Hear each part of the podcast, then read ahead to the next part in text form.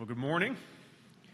We want to welcome you to Redeemer and glad that you can join us for this time of worship. If you happen to be visiting with us, uh, we want to give you a very special welcome and hope that you can make a connection with a few other people uh, after our our service. We have a, a coffee and uh, cookie time, and just hope you can connect with a few people before you head out.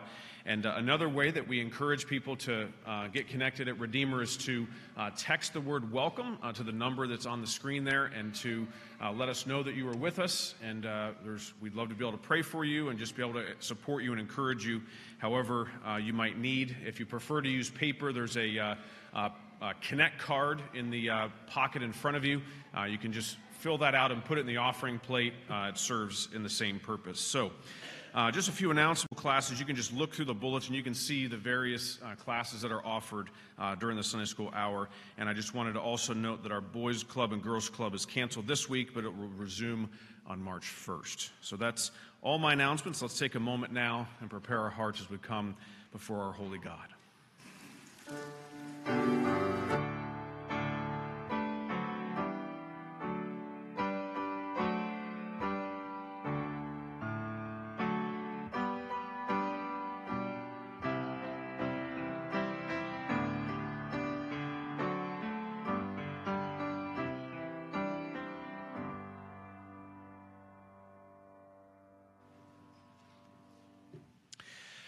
Well, when we recognize the greatness of the God that we come to worship this morning, we realize that we cannot come half heartedly. The psalmist King David reminds us in Psalm 9 I will give thanks to the Lord with my whole heart. I will recount all of your wonderful deeds. I will be glad and exult in you. I will sing praise to your name, O Most high. Well, with whole hearts in reverence and joy, let us stand to come, Christians, join to sing.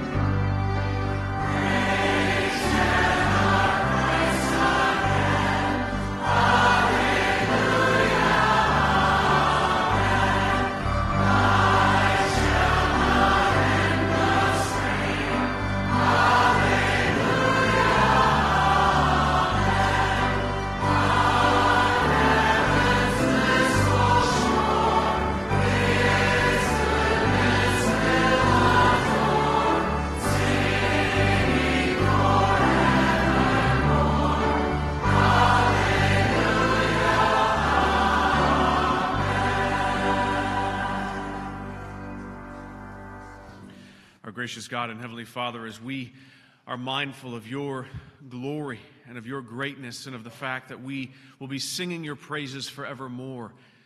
When we think about it in our glorified bodies, we think about understanding the fullness of who you are in all of eternity. Lord, we are in awe of your wonder, and we look forward to you giving our hearts yet another uh, understanding and a deeper grasp uh, of your wonder uh, this morning. We ask that your Spirit would guide us uh, in our understanding of who you are, our fairest Lord Jesus. Amen.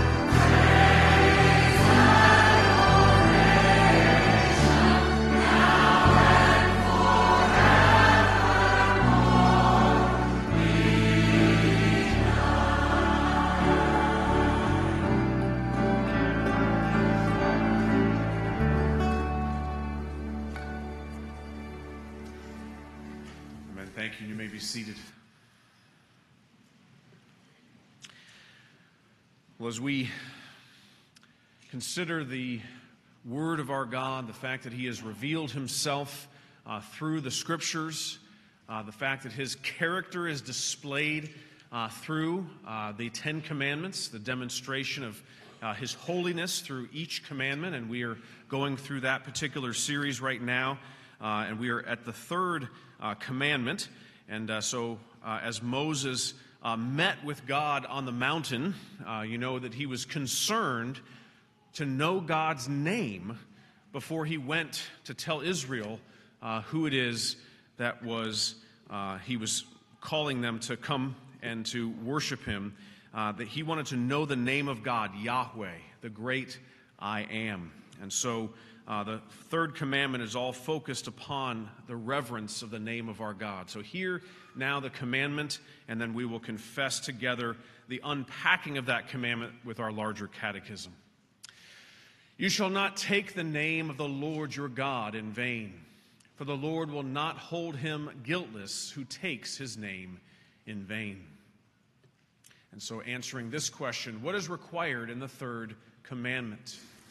The third commandment requires that the name of God, his titles, attributes, ordinances, the word, sacraments, prayer, oaths, vows, his works, and whatsoever else there is, whereby he makes himself known, be holy and reverently used in thought, meditation, word, and writing, by a holy profession and answerable conversation, to the glory of God and to the good of ourselves and others.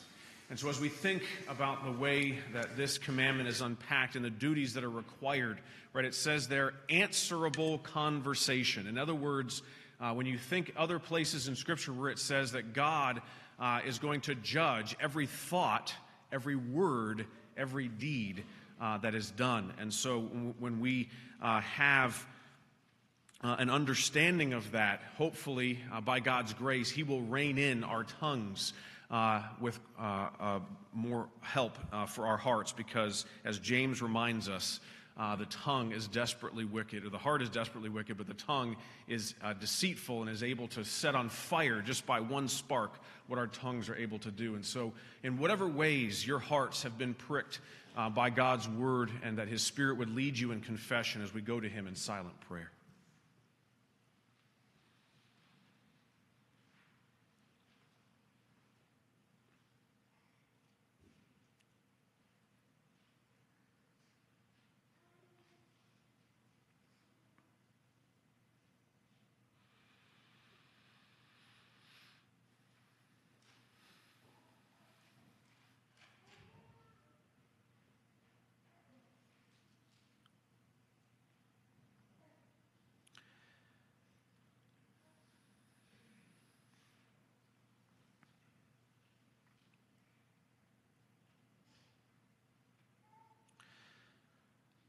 Father, we acknowledge that we are made in your image, that you are a God who speaks, that you spoke the universe into existence, that you speak, and it is your word by the power of your Spirit that transforms us as sinners. And we know, Lord, that we have been given power to bless and to curse. We know that our tongues can be used for praising you and for cursing our neighbor, and yet you have reminded us in your word that this cannot be. That you have called us that with our hearts, with our minds, with our mouths, and with our lives, that we are called to honor your name. That as those who profess to be Christians, that you have placed your name upon us. And that whatever we do, it bears upon your name. And so we come asking that you would forgive us our sin. Forgive us for not representing you well. Forgive us for the misuse of our tongues. That list is too long. But we give you thanks for your mercy, for your help that though if we were able to control our tongue, that we would be, as James says, a perfect man. And yet, by your grace, Lord, you can help us to be those that speak with reverent awe of you, with joy of the grace that is ours in Christ, and to celebrate, even in our time of worship, using our tongues to bless your holy name. Amen. The Lord offers to us this promise of pardon from Psalm 103.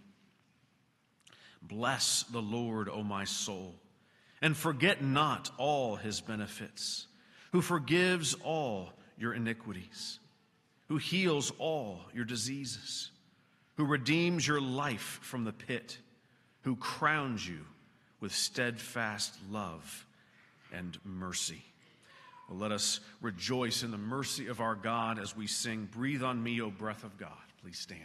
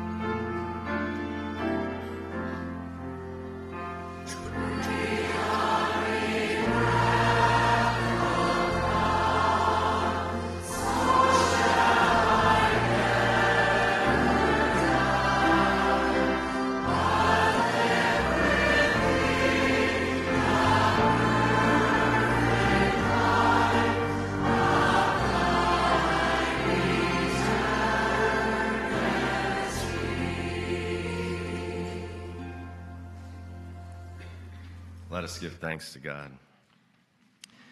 Father, we come before you this morning. We thank you for this day, for another day to serve you, to worship you.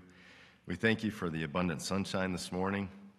We just thank you for the beauty of your creation and all that you've provided for us. Father, we thank you for this place. We thank you that we can gather together.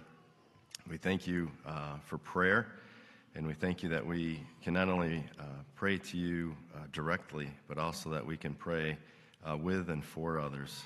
Uh, we thank you for the prayer ministry here at church and pray that uh, uh, more would come and, and see the benefits of, of conversing with you and, and praying to you and being in your word. We thank you for the Bible studies where we can study the scriptures together. Uh, we thank you for the food pantry ministry yesterday. Thank you for uh, those who served and for all those who came and were, uh, were blessed uh, by the gifts that were able to be given to them. And Father, we thank you for your grace and mercy upon our lives. We thank you that you do not treat us as our sins deserve, but that you forgive us and that you forgive all our iniquity. We thank you for uh, the sacrifice of Christ, that our sins can be forgiven and that we can be put in a right relationship with you once again. And we thank you, Lord, for the day uh, that we look forward to, the day to come, when Christ returns. When uh, for those in Christ, there will be no more pain, no more sorrow, and no more tears. And we thank you, Lord, uh, for the promises uh, that we read in your scripture and even the hope that Job had. For I know that my Redeemer lives and at the last he will stand upon the earth. After my skin has thus been destroyed, yet in my flesh I will see God. I will see him with my own eyes. And we thank you, Lord, uh, for your word, for the promises, for the assurances that we can have. And as we come to the reading and the preaching of your word once again this morning, uh, we thank you uh, for the good news of the gospel. And we pray that you would be with Pastor DeBoer this morning. Pray that you would give him all that he stands in need of that he would be bold in his proclamation of your word. And we pray that you would help us uh, to hear well, once again, the good news of the gospel. We thank you for the tithes and offerings that we are uh, about to give. Uh, as we give a portion back of what you have blessed us with, Lord, we pray that these funds would be used uh, to further your kingdom here in our community and to the ends of the earth. And we ask this all in Jesus' name. Amen.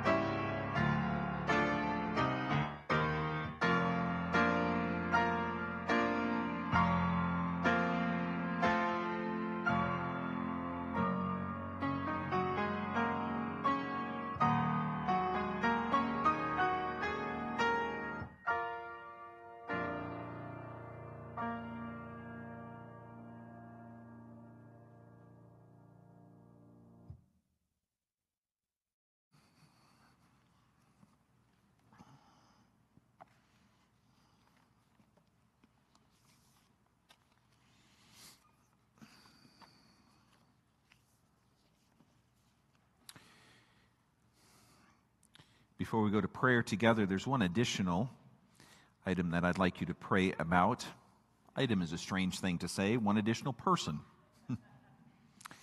so, El Platt is going in tomorrow to remove a stainless plate in her wrist. She broke her wrist a couple of years ago, and that plate is irritating her. It's, it's not comfortable. And so she's going to have that replaced tomorrow, and we're going to pray that that surgery is not only successful, but what replaces it would then be comfortable. So there are many other things that are in our bulletin. Again, we love to pray in our church, and so this is a time, an exalted time. And I would ask you to join your heart with mine as we go before our God in prayer.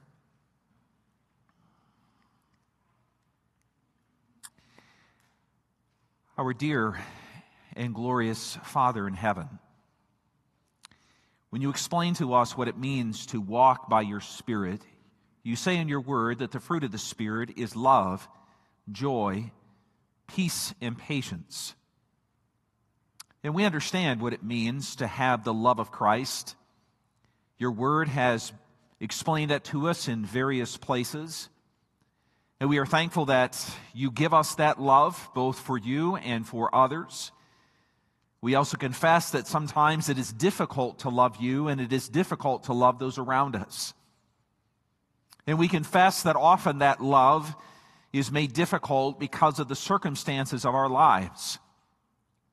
We come into your presence this morning singing and joyful, but also very conscious that the world as it currently exists is not the way it will eventually be. You have made the promise that one day when Christ returns, all things will be made right.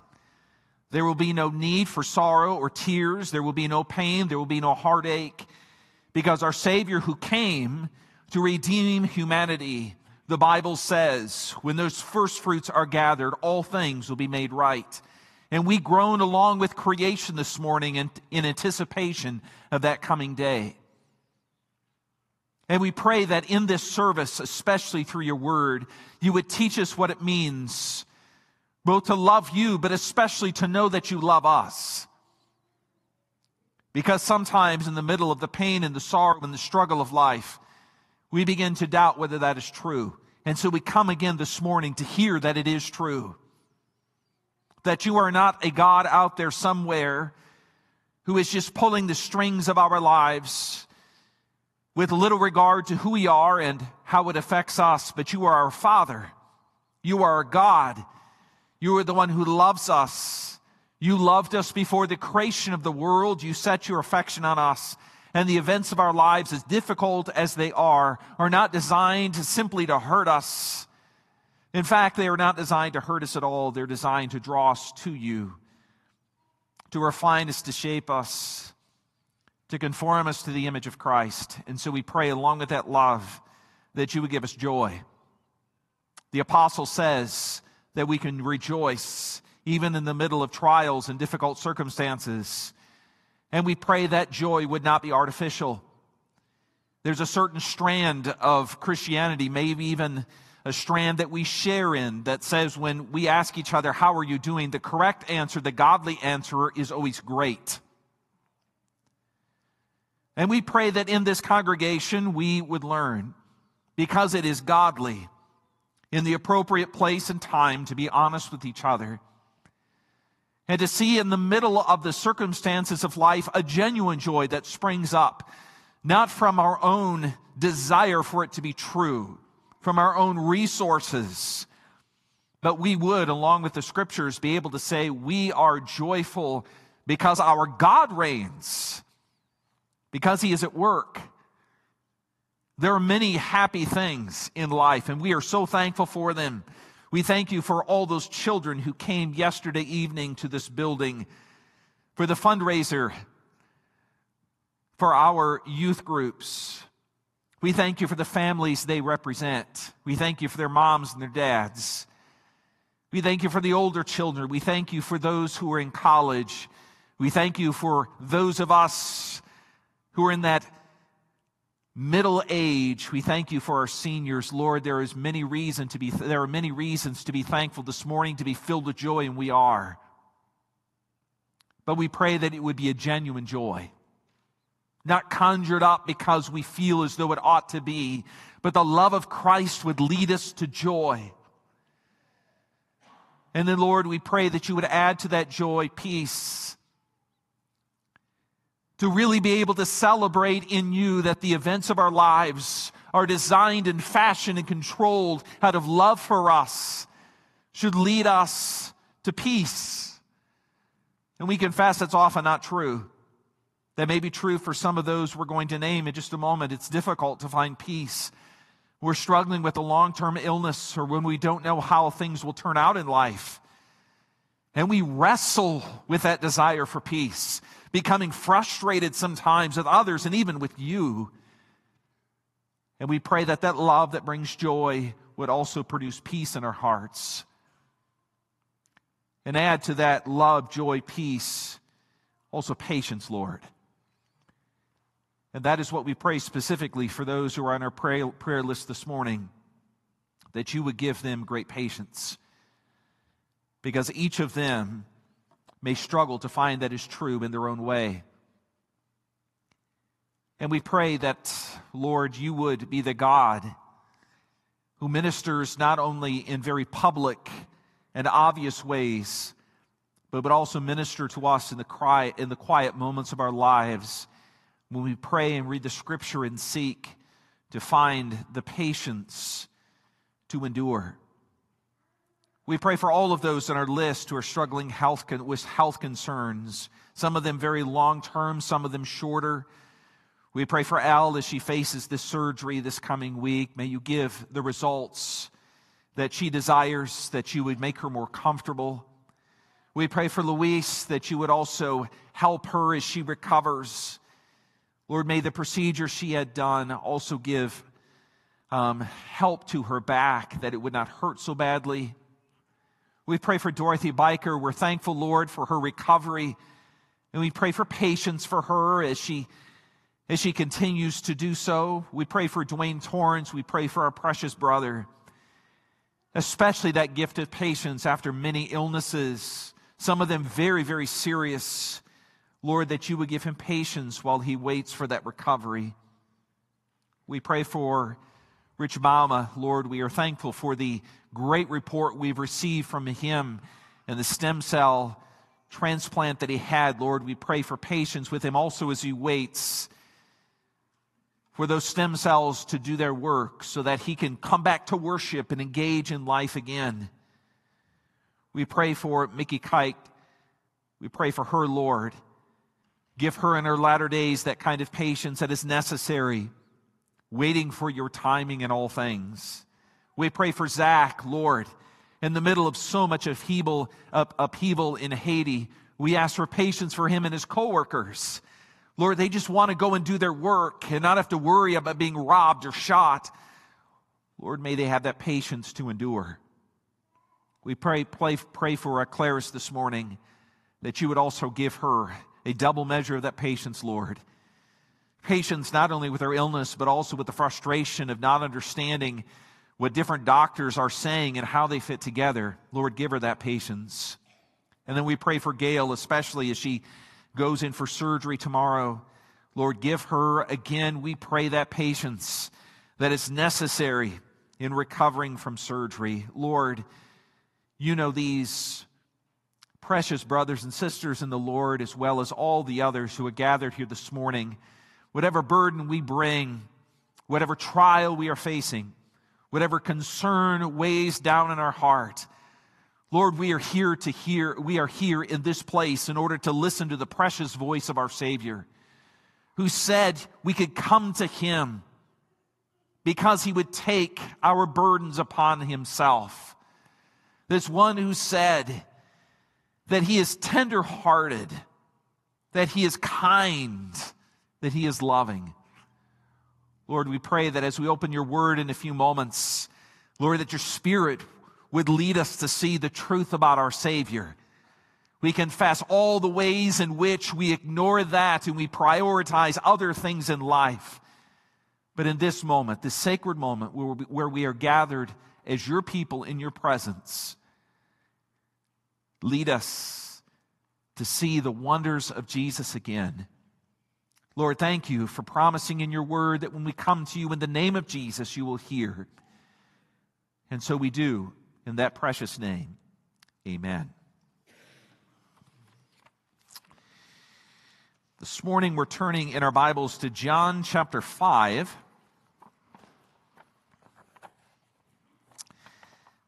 I am so excited about preaching this sermon, I almost want to give it away before we get started.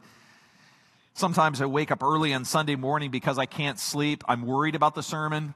Other times I wake up early on Sunday morning because I can't wait for the sermon. Usually it's somewhere in between, but I'm far more on the side of I couldn't wait this morning to come and share with you the truth of God's word. It is such a precious truth. So we're turning in John chapter 5, beginning at verse 19. We're going to read through verse 29. We read this word. In fact, all of our worship service is oriented around the Word of God because in the Word, God Himself is revealed.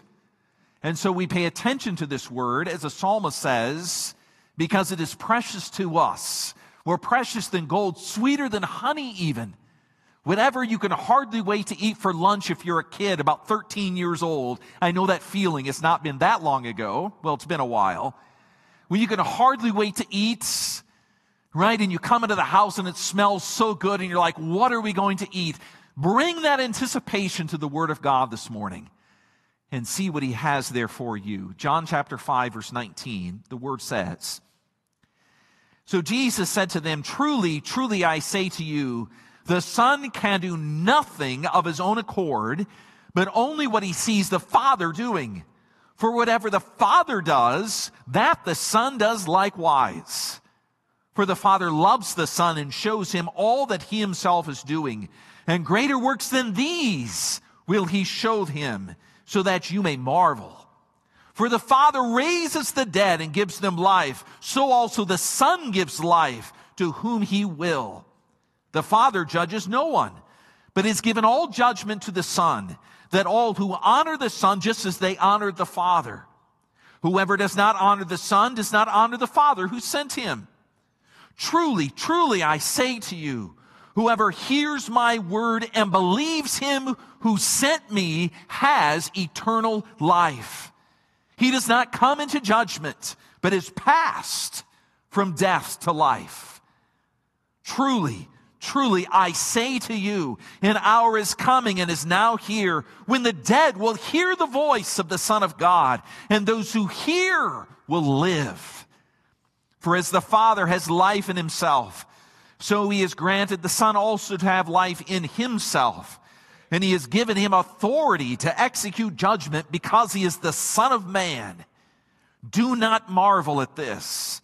For an hour is coming when all who are in the tombs will hear his voice and will come out, those who have done good to the resurrection of life, and those who have done evil to the resurrection of judgment.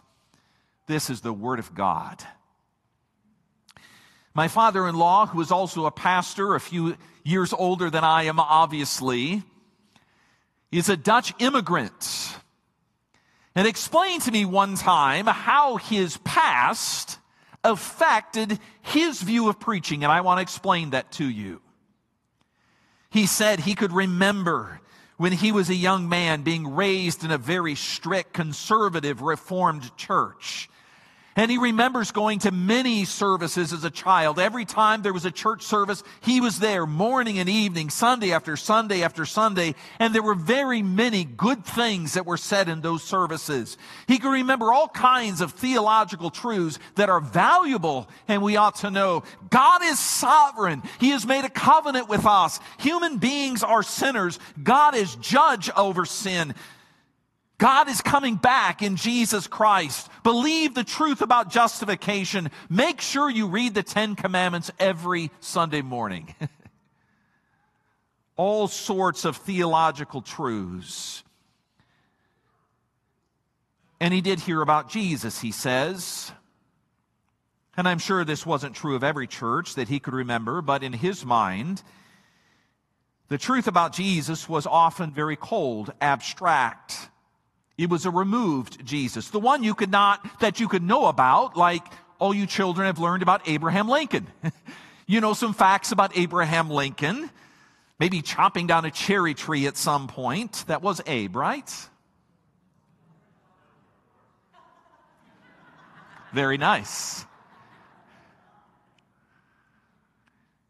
That Abe Lincoln, let me try again, was the president during the Civil War. Did I get that right? You know facts about Abraham Lincoln, some of you better than I do. But you're never going to welcome Abraham Lincoln into your home. Not just because he's dead, but you won't welcome any president into your home because he's removed from you. He's far off. He is distant. He is power, but he doesn't know you. And my dear father in law said that was very often his experience growing up. It was information about God, not the comfort of the gospel. Perhaps that is the sort of church experience that you've had. Just let me tell you, I'm sorry that that is true. And this morning, by God's grace, I want so badly to show you that grace is embodied in Jesus Christ. Or let me say a word to those of you who have not been in church very long. Maybe this morning is the first time you've been in this building, or maybe the first time that you have joined us online. And as you think about Jesus Christ, or perhaps even more as you think about God, you also have a conception of God that God is very distant.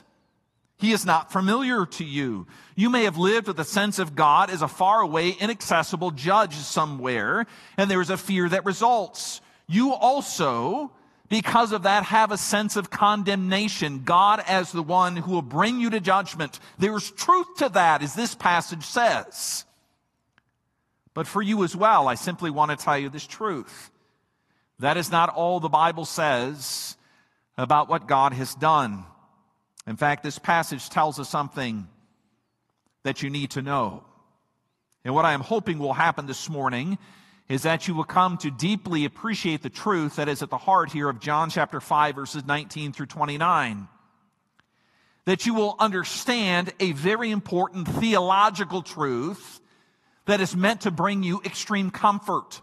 There's just two C words. Now, I know that many of you children picked up a special children's bulletin as you came into worship this morning. I'm really appreciative for the effort that went into that. What I want you to do is something that a young man, I'm not going to identify, does in our service almost every Sunday morning.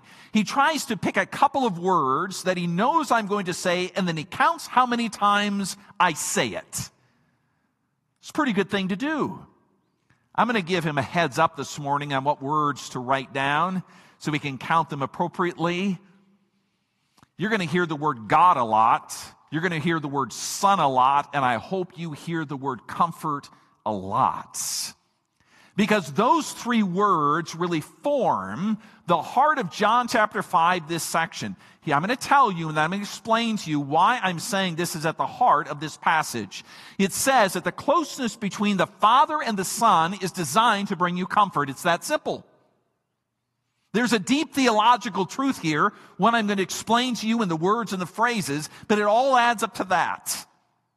And the comfort that I'm talking about is meant to show you that this Jesus is not far away and accessible, but this Jesus is meant for you, my friends. That's the point of this passage. And now you have one for God, one for Son, and one or two or three for comfort. Let me start with the real heart of this passage. There are three things that I want to say to you about this truth that the closeness between the Father and Son is designed to bring you comfort by looking at verse 19 first. There's one all encompassing truth that that is then explained and then applied. The one all encompassing truth comes in verse 19, and I'm going to read it for you. Jesus said to them, Truly, truly, here's a clue. Truly, truly shows up three times in this passage, and every time it's meant to highlight something incredibly important. Here's the first one. Truly, truly, I say to you, the Son can do nothing of his own accord, but only what he sees the Father doing, for whatever the Father does, that the Son does likewise. Let me clear away a little space in your mind. There's an ancient Christological heresy called Arianism that points to this verse that says, based on the first half of this verse, the Son is less than the Father.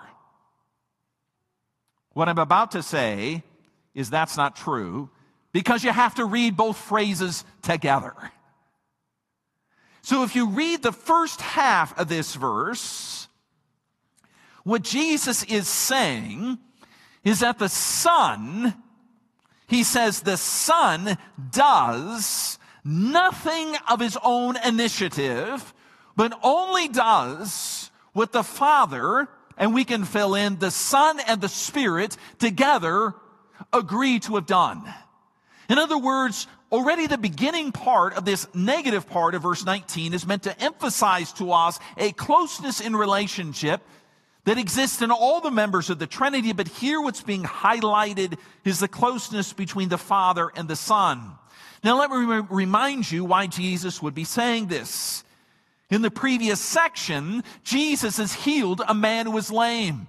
Remember, he was sitting by a pool, hoping that the legend about the angel disturbing the waters would be true, he would jump first into the water and he would be healed. Oh my word, you think he had resorted to that. Along comes Jesus and he asks the man, do you want to be healed? The man says, I have no one to carry me in. Jesus said, I can heal you. And he does. Can you imagine those who were watching this happened? They couldn't believe it, except for the Pharisees, except for the Jews. They were not impressed, they were worried. Because in their minds, Jesus violated the principle of the Sabbath. And so they accused Jesus of doing what is wrong. You remember what Jesus says in response? He says, My Father has been working up to now, and I do as well. And the Jews said, Oh, so you're making yourself out to be God. So that's what you're doing? You're saying the work that you do is the work of your father as though you and your father are that close? All of John 5, 19 through 29 is Jesus putting in giant neon red letters the word yes. That's exactly what I'm saying. My father and I are that close. The first half of the phrase in verse 19, or the first half of the verse, the first phrase, is meant to say our wills are joined at that level. The second half of verse 19 says, he says, for whatever the Father does, that the Son does likewise. Not only is there sort of, if you think in your mind, the parameters of what the Son does, are drawn by the Father. This is the work the Son does. That's the first half. The second half is within the parameters. Think of a fence. The first half of the phrase is drawing the fence around. This is where the Father and the Son have agreed to operate. The second half of the verse is, and look at what they do within that fence. Within the parameters, they are doing this work. This is the work. This is what they've agreed to do. And the point that Jesus is making, if I haven't made it already, rather strenuously to you, is that they are in full agreement. The Father and the Son, they're on the same page, I might say. Jesus, in his relationship with the Father, has the only limitation that exists for any member of the Godhead, and that is their agreement together to what they're going to do. And we could dive very deeply into theories, well, not theories, truth, doctrine about the nature of the Trinity, the relationship, the economy of that relationship. But in this passage, Jesus is simply emphasizing something that ought to be very obvious to us as we read this verse. The Son and the Father agree to what they're doing and they do it together. And the reason they do it together is they are both God. They have perfect harmony of desire and action. You can't have one person or one work without the other. That's the point. That's the principle. But then the second thing Jesus does in these verses is give a three part explanation of how this work together actually shows up. And here I have to tell you that our particular translation misses something in verse 22. It's not a fatal thing. I just want to alert you to this so that you can see why I'm saying some things. At the beginning of verse 22, it does not begin with the word for. If you look at verse 20, it does. If you look at verse 21, it does. In the original, in verse 22, it does as well. The ESV assumes that the for that begins verse 21 then also takes us through verse 22. But I'm going to divide those two out so that there are three times the word for appears, and Jesus is giving an explanation about what the closeness between the Father and the Son actually means. The first for occurs in verse 20, for the Father loves the Son and shows him all that he himself is doing. Now, I've noted this, but I want to emphasize it to you. The two work so closely together that the Father does not hide what He is doing from the Son. They're perfectly together in their plans. The Father, particularly, means to show the Son what He means to do, and the Son, we know, executes that plan. There is no room in verse 20 for the Father is out there with some intention, and the Son is way over here with something else. They are together in intention. That's the first for. The closeness of the relationship means they have the same divine intention. Verse 21. For the Father raises the dead and gives them life, so also the Son gives life to whom he will. If the closeness means they have the same divine intention, here's where that intention takes root, or maybe I should say mixing and sort of mixing metaphors. It has wheels. Because that intention in history, history, verse 21 says, takes action when the Father works life giving through the Son.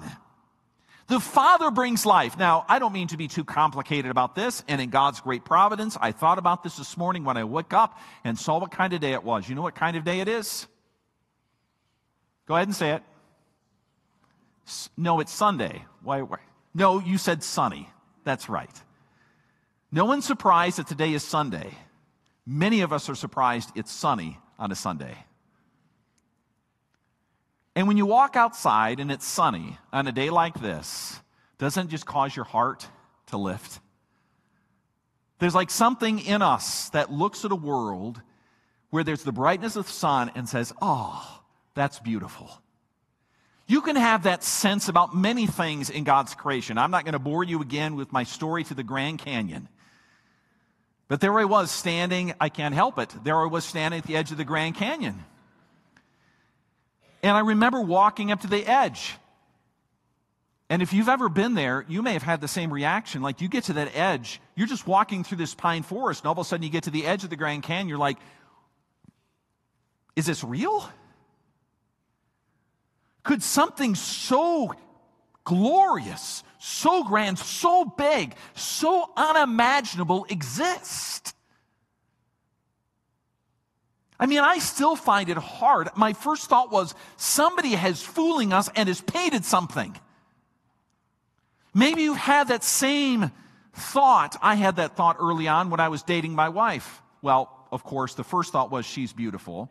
But then I remember the thought I had when we went to Whistler in British Columbia. If you've been to Whistler, it's part of the Canadian Rocky Mountains. It's incredible. You see it and you think, can this exist? How is this possible? Maybe you have that sense, if you're a scientist, when you look at the smallness, the intricacy of this creation. Maybe you have it naturally when you're a parent and you have a child and you look at that child and remember our first child counting his toes and his fingers and being amazed they all worked. It's not hard to be amazed by the creative, life giving power of our God. He created all of this. Every single little bit. This all exists because God has made it. That's easy to see. Now, Jesus is saying the same God who gave life to the world He gives that same life giving power to his son, Jesus Christ. Not only in the sense that the Son is the mediator of creation, but also the Son has the ability to give new life, as we read about in John chapter 3. And the point of this is that you will be amazed by it. That's how verse 21 ends. It is the desire of the Father and the Son to be, for you to be amazed by their life giving power the amazing life giving power of Creator God, the Father's work all around you, and match it or even exceed it. I hope that's the right thing to say. May your amazement be exceeded by what you see in the life giving power of Jesus Christ. They can take someone and remake them, renew them. The closeness of the Father and the Son is not only intention, it is execution.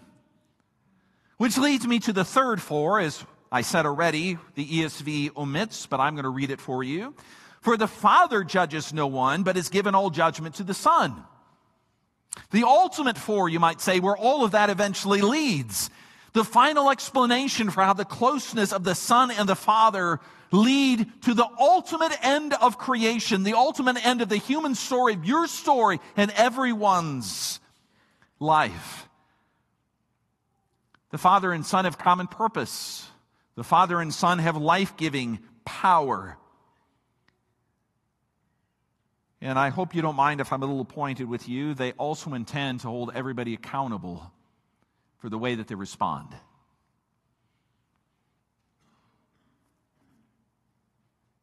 Maybe you know this. If you don't, I'm going to tell you again.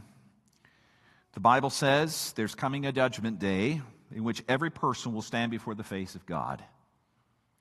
This God who's made everything that exists, the God who brings the sunshine, the God who formed your child, the God who carved the Grand Canyon out of rock. This God will hold you accountable for the way that you've lived in His world and used His things. And verse 22 says the Father has given the Son the right to judge, which I take to mean not only are we accountable for how we live in God's world and use His things, but also we're accountable specifically to the way that we respond to Jesus Christ. How you, how you respond to Him is no small thing. It's not a matter of, well, it's not my religious choice. you know, people have different sort of proclivities when it comes to religious activities. Some of them, as a man once told me, he said, uh, I'm just not very religious. Verse 22 says, The Father judges no one, has given judgment to the Son. It is the Son who judges not only how we live in this world, but the Son is Lord and King.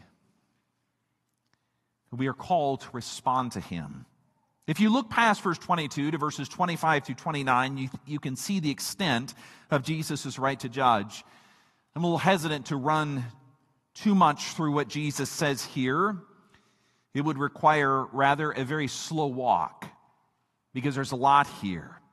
But I want to point out some of the more striking elements of verses 25 through 29 because they are meant to emphasize the right of Jesus Christ to judge. The Father and the Son, close in purpose, close in their plan of redemption to give life, and also close in their desire and their plan and the execution of the judgment of all things. Verse 27 says that Jesus has the complete power to execute judgment as the Son of Man. This, as you might know, is a reference to Daniel chapter 7, verses 13 and 14, where the Son of Man has complete power, glory, and rule. This is Jesus. And verses 28 and 29 add the future reality of a coming judgment, the one that Jesus will execute. This is what I'm talking about. It is most certainly a day when every person will stand to be judged. And it says, the righteous to eternal life, the ungodly to eternal damnation. The right to, de- to determine this belongs to Jesus. He is King, He is Lord, He is sovereign over all. So, if I can just review with you these three fours, not to be too confusing, The common, the connection, the closeness of the connection in verse 19 is worked out in verses 20, 21, and 22. They have a common purpose, they have a common life giving power, and they will together judge all men. Which leaves me this morning with the two truly trulies in the middle. In verses 24, 25, and 26, and this is really where I wanted to go. This seems to be at the heart of what Jesus is saying. Not only are their father and the son absolutely close, the Father is God over all, the Son is God over all, they share the same purpose, they share the same life giving ability, they have the same ability to judge at the end. I've said that enough times that I'm hoping that I'll remember it as well as you. But now, what is the point? What is the point to Jesus revealing these theological truths? In order to show you this point, I want to return to where I started this morning. To those of us who have sat through sermons, perhaps many sermons, in which we have sensed a great distance between God and us, this point is for you. May I even confess that sometimes the point of the sermon was to show you that great distance existed because that seemed godly in the moment. Wasn't, but perhaps it seemed so. And here I want to say a special thank you to a woman in our church who this previous week helped me show the importance of this truth, this coming truth, the one I'm going to talk to you about that lies at the heart of this passage. She helped me see that it's possible for many of us to be in church for many years, hear many sermons that do not draw us to God, but talk a lot about God and leave us feeling empty, longing for so much more. Does that resonate with you? That's why verses 24, 25, and 26 exist. And I want to read them for you one more time. It says, Truly, truly, I say to you, whoever hears my word and believes in him who sent me has eternal life. He does not come into a judgment, but has passed from death to life. Truly, truly, I say to you, an hour is coming and now is here when the dead will hear the voice of the Son of God, and those who hear will live. That's the heart of this passage. All of this closeness between the Father and the Son are meant to bring you to this truth. That the Son's desire, the Son's existence in this world, is meant so that you would believe in Him, you would find peace and comfort in Him, you would turn to Him in faith and find eternal life. If that is true, you have not, you do not have any fear for the judgment that is coming. Instead, you can know you have passed from death to life. And to add to that, Jesus says, the time is here right now where you can hear the voice of Jesus Christ. And right now, you can hear that voice, Jesus says, and you can live. How is that possible? Jesus says it's possible not just by hearing my words, but by believing in the one who is standing in front of you. By resting and trusting in Jesus himself. In God's way of working his economy, the way in which we come to have new life is in him. Jesus comes to bring that new life. That was always the Father's intention. That's what the Father has applied his power to do. That's how to avoid the judgment of damnation in the end. Jesus says, just come to me and I will give you life. And when you have that life, you can have peace. And listen to this comfort in my work. Remember how John opens, John 1 verse 4?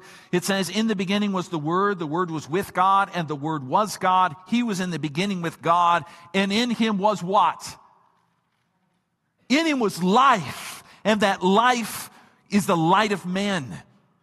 That's been the whole point of the Gospel of John. From its very opening, John means to show to you that in Jesus Christ, you can have life. And I don't mean just that you can live and breathe and your synapses can fire and you can drive home and eat some delicious food, I'm sure. No, the kind of life that Jesus is talking about is what we heard about in John 3, verse 16. There, Jesus explains to a religious man that you need to be born again. There's a second life, not just to live in this world, but to find life through Jesus Christ. So that I can say to you, the whole book of John seems dead set, insistent, coming back over and over to this about Jesus. Believe in him and you can have life. You can. And I say that this morning, in fact, I appeal to you. Do not think about that as some grand theological truth removed from you. But instead, look at it with the intention with which Jesus speaks hardly meaning to underestimate it, not wanting to overspeak, but I can't help it. That has been the Father's design from the beginning. It is the heart of what the Father intends to do. Can I put it this way? Nothing is more important to the God of the universe than you would find life in Jesus Christ. And you know what the beauty of it is? It's right here. How many things in life have you worked for so hard? You have tried and tried and tried in your business. This previous week, I talked to a young woman out with a friend. we were eating at a restaurant. I had met the owner of that restaurant before. And I wondered if he was there. I want to interview him for my podcast. He's a wonderful Christian man. And so a young woman walked by and I said, Hey, can I talk to your boss? She looked me square in the eye. She's about 30 years old. She looked me square in the eye. She said, I'm an owner.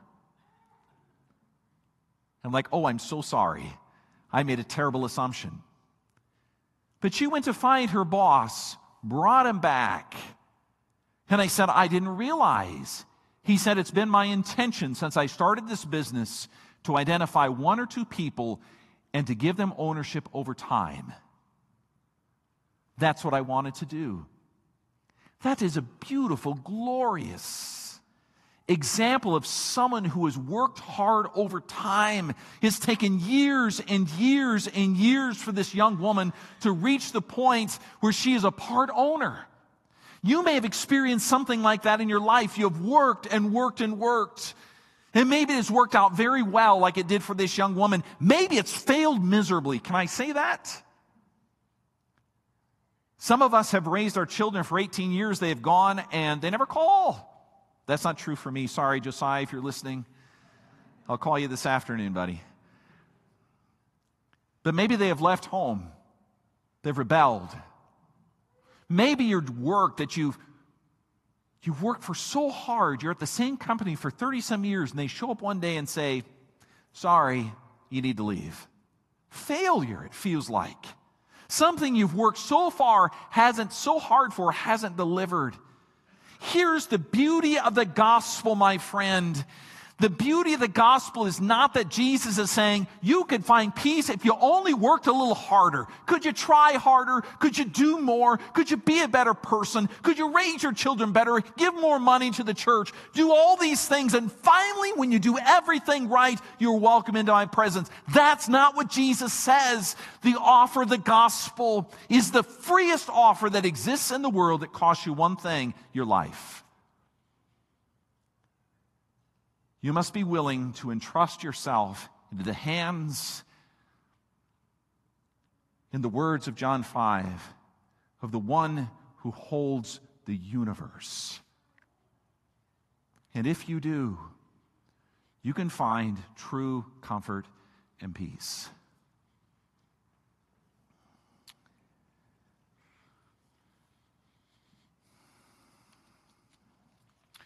I can remember those days when I was a young man sitting in church. This building doesn't have it. You can look up if you want. This building doesn't have what the church that I grew up in had. There were boards. I remember thinking to myself, if I count slow enough, I can work my way all the way from that side to that side, and maybe we'll be done. And realizing sometimes the sermons, especially in the evening, it took all the way there and all the way back, and we still weren't done. And I'm sure my pastor, as a young man, preached the gospel. I'm not disparaging him in any way. But I also don't remember him at any point saying, the point of the Gospel of John is the gracious offer of Jesus Christ for you. And I don't want to miss that with you. I don't want you to leave here and you think, I understand more about how the Father and the Son work together. Isn't it beautiful? I want you to know that if it leads you to verses 24, 25, and 26, and you can say, I believe in him. I know him. He is my God. I can entrust myself to him. I'm not just some blob in the universe among many others. No, I am his precious, precious son or daughter. And the power that the Son and the Father possess together, the great intention, the life giving Spirit, the ability to judge at the end of time, that's applied for good for me. Even if you look around your world this morning and you don't see it in every way, you're struggling with a lifelong illness, your job's not going well, your marriage is in trouble, whatever it is, let me turn you to the purest source of comfort the world has ever known Jesus Christ.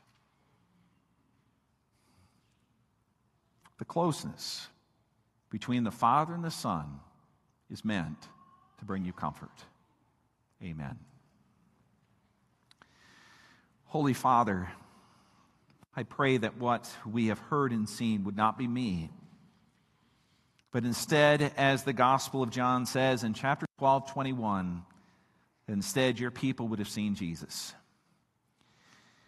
Father, we do not mean to disparage where we have come from or those who have gone before us. They have contributed to us, but we do mean to clearly understand that the gospel of Jesus Christ is a central truth from which all of theology flows.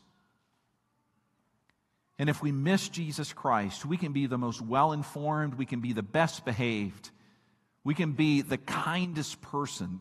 Everyone can admire us and want to be us. But if we are not resting and relying on Jesus Christ,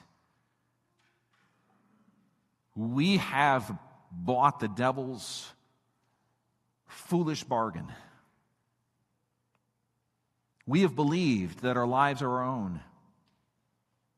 And Father, we pray for each person who's here, each person who may even be listening to this 10 years in the future, that they would hear these powerful news, this powerful news, that our calling this morning, the calling that we hear, is to hear the word and believe him who sent Jesus that we may have eternal life. Do this, we pray, by your Spirit's power. Amen. Let's stand and sing together.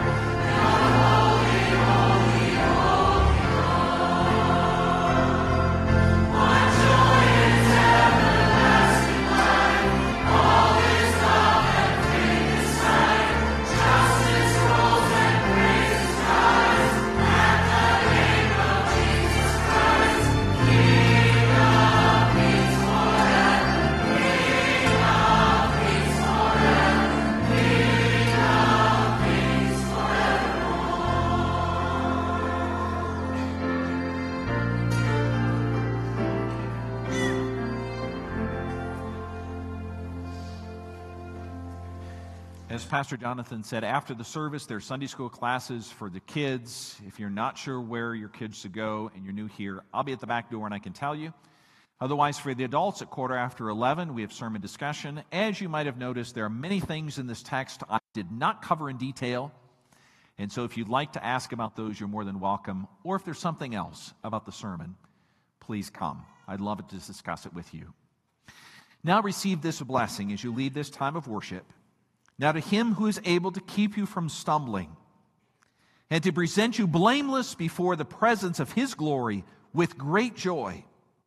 To the only God, our Savior, through Jesus Christ our Lord, be glory, majesty, dominion, and authority before all time, now and forevermore. Go in his peace. Amen.